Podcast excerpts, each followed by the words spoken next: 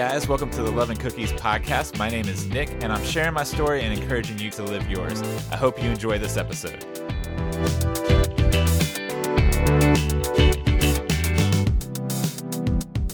Hey everyone, thanks for listening to the Love and Cookies podcast. This week, I'm going to talk about uh, the small things in life.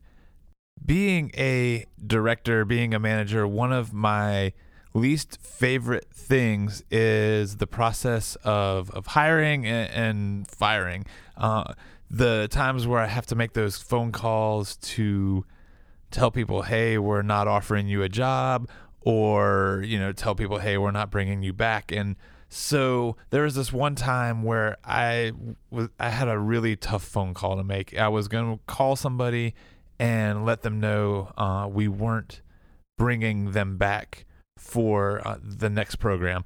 And like I said, it's it's the worst part of my job. I hate it every single time, but this time I was just super nervous about it. I was super worried about it, and I, it, it was just making me sick to my stomach to the point where right before I was going to make the phone call, my boss said, "Hey, like, can I pray for you?" And I was like, "Yeah, sure. Like, I'm not going to turn down prayer." Uh, and after the prayer, I wish I could say that it put me at peace, but to be honest, it didn't at all. So I finally punched the number into my phone, hit the call button, the phone rang, and they picked up. And so I let them know about the decision we had made. And they told me, well, you know, to be honest, I've actually been debating on whether I would be able to come back uh, there's just some things going on in my life that would make it tough to return. So this kind of makes it easier for me to not feel like I'm leaving you guys in a hole because I would have felt really bad if if I did that to you. And so here I was worrying and worrying and worrying and worrying about this situation and God was already moving in it. Many times I find myself worrying about the things that I deem small or insignificant instead of bringing those things to God. I'll convince myself that eh, that's so trivial, it would just be a waste of God's time to bring it to Him. Like, God doesn't need to hear about that. Like, it's small, it doesn't matter. Like, I, I just need to take care of it, I just need to get over it. Last summer at summer camp, there was one week that I prayed for the weather forecast on one day because we were going on a field trip and we were scheduled to go to a baseball game and it was going to be really cool and it was supposed to rain when we were going to be at the game and that would just not be fun for anybody. And as i was praying that i kind of felt guilty and selfish because like it seemed like such a silly request to make of god like hey god I, like can you send the rain away? Like rain is good it, it helps out but like you know i just seemed like guilty for praying that and then, like it was selfish like that i should be praying for no rain but the truth is, it wasn't silly at all because God cares about the little details. In Matthew chapter 6, starting in verse 25, this is a little bit of a lengthy passage, but I want to read it all because it's so good. Jesus says, Therefore I tell you, do not be anxious about your life, what you will eat or what you will drink, nor about your body, what you will put on. Is not life more than food, and the body more than clothing? Look at the birds of the air. They neither sow nor reap, nor gather into barns, and yet your heavenly Father feeds them. Are you not of more value than they are? And which of you, by being anxious, can add a single hour to his span of life? And why are you anxious about clothing? Consider the lilies of the field, how they grow. They neither toil nor spin, yet I tell you, even Solomon in all his glory was not arrayed like one of these. But if God so clothes the grass of the field, which today is alive and tomorrow is thrown into the oven, Will he not much more clothe you, O you of little faith? Therefore, do not be anxious, saying, What shall we eat? Or what shall we drink? Or what shall we wear? For the Gentiles seek after all these things, and your heavenly Father knows that you need them all. But seek first the kingdom of God and his righteousness, and all these things will be added to you. That last verse, Matthew 6:33 is a super popular verse, but I think a lot of times we think of it out of context if we put it in context of this passage, Jesus is telling us not to worry about all of these things because God will take care of us. He tells us instead to turn to God and God will take care of us. God isn't going to take care of us because we are seeking Him. God is going to take care of us because He loves us. A lot of times we think, like, oh, we got to seek, we got to seek, we got to seek, and God's going to add these things to it. But if we look at it in the context of that whole passage, God's already been taking care of that stuff. It wasn't because they saw someone sought after him. It was because God loves us. Think of it this way. When my son Zeke is hungry, he doesn't worry about how he's going to get food. He just comes to Angela or I and tells us that he's hungry and asks us for food. And because we love Zeke, we give him food. It has nothing to do with how much time he spent with us before that request. We love him. He asks for food. We're going to give him food.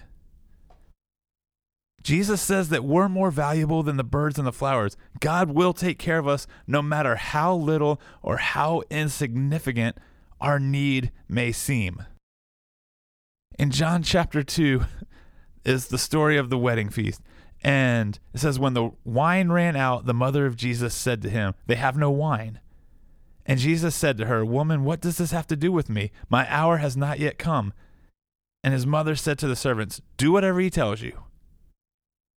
Mary didn't even ask Jesus to do anything. She just told him, kind of commanded him. This is how Jesus started his public ministry. This was his first miracle. Jesus, who heals people and casts out demons and raises people from the dead, start his ministry by making wine for people that had drank so much they ran out. Mary could have viewed that as small, as insignificant. She could have said, Well, they've clearly had their fill if they've ran out.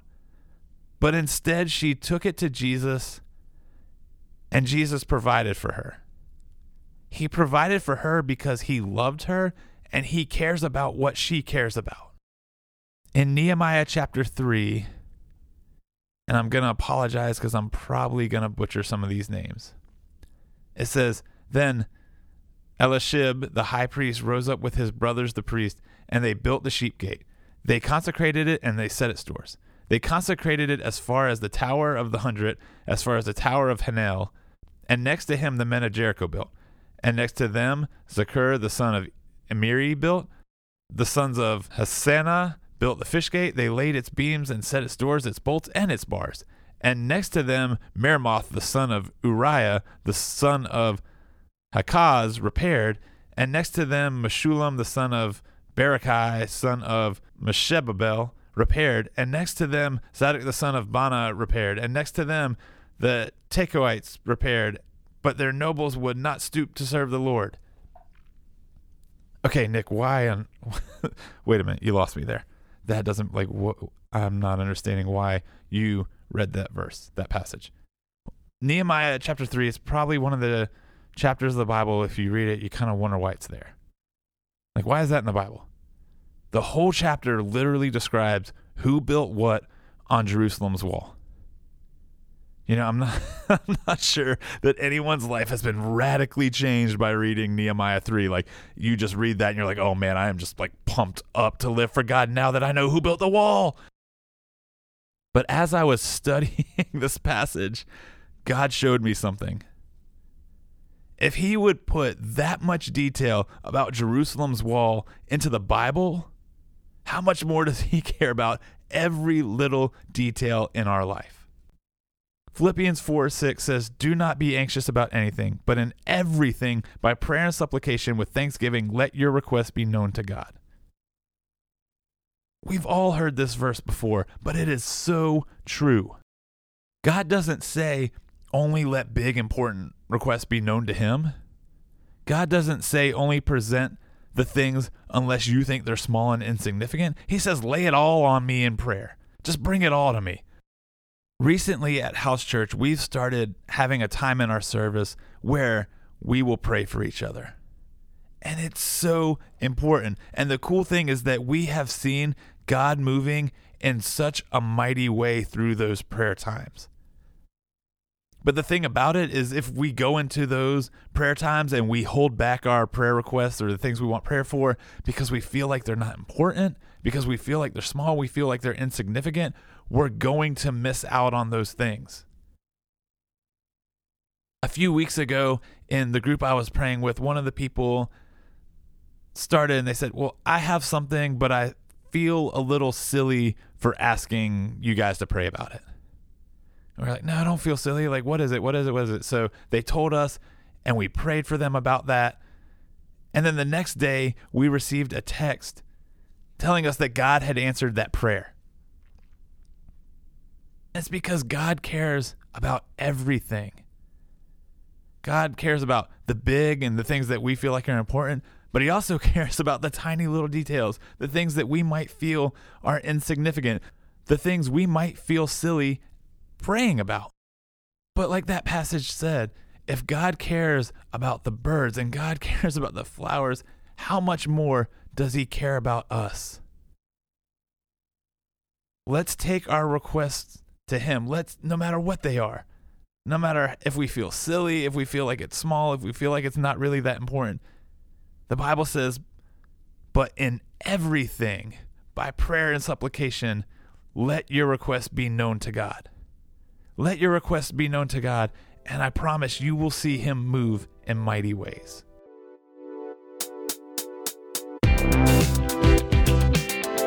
Thank you guys for listening to the Love and Cookies podcast. You know, there's not much better than a fresh baked cookie, so go ahead and subscribe so that you can get new episodes straight out of the oven. And don't be selfish, share them with your friends. Again, thanks for listening. Until next time.